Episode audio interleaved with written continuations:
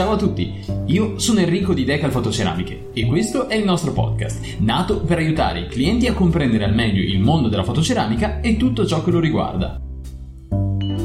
Buongiorno, buonasera e benvenuti nel podcast di Decal Fotoceramiche.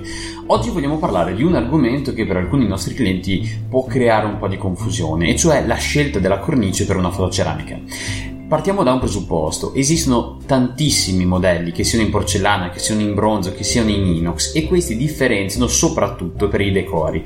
Partiamo da quelli un pochino più semplici che noi chiamiamo a filetto, cioè senza decorazione di sorta, solo ed esclusivamente la cornice, fino a quelle più complicate, come sul nostro sito potete trovare la serie Edera. Bene, come scegliere la fotoceramica?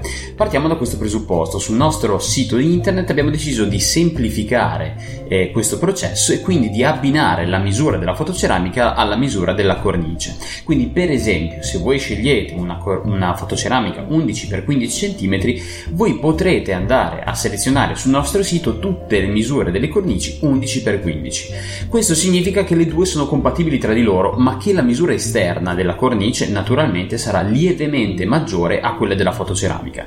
Solitamente, se dovete tener conto degli ingombri, prendete come riferimento mezzo centimetro per lato, quindi rimanendo sempre sulla nostra fotoceramica 11x15, eh, l'ingombro esterno medio eh, sarà di 12 x 16 cm, quindi mezzo centimetro da una parte, per esempio a sinistra, a destra, sopra e sotto. Questo vale sia per quelle ovali che per quelle rettangolari. Bene, spero eh, di avervi dato una mano nella scelta della cornice. Io vi ringrazio per averci ascoltato e ci vediamo alla prossima. Grazie mille.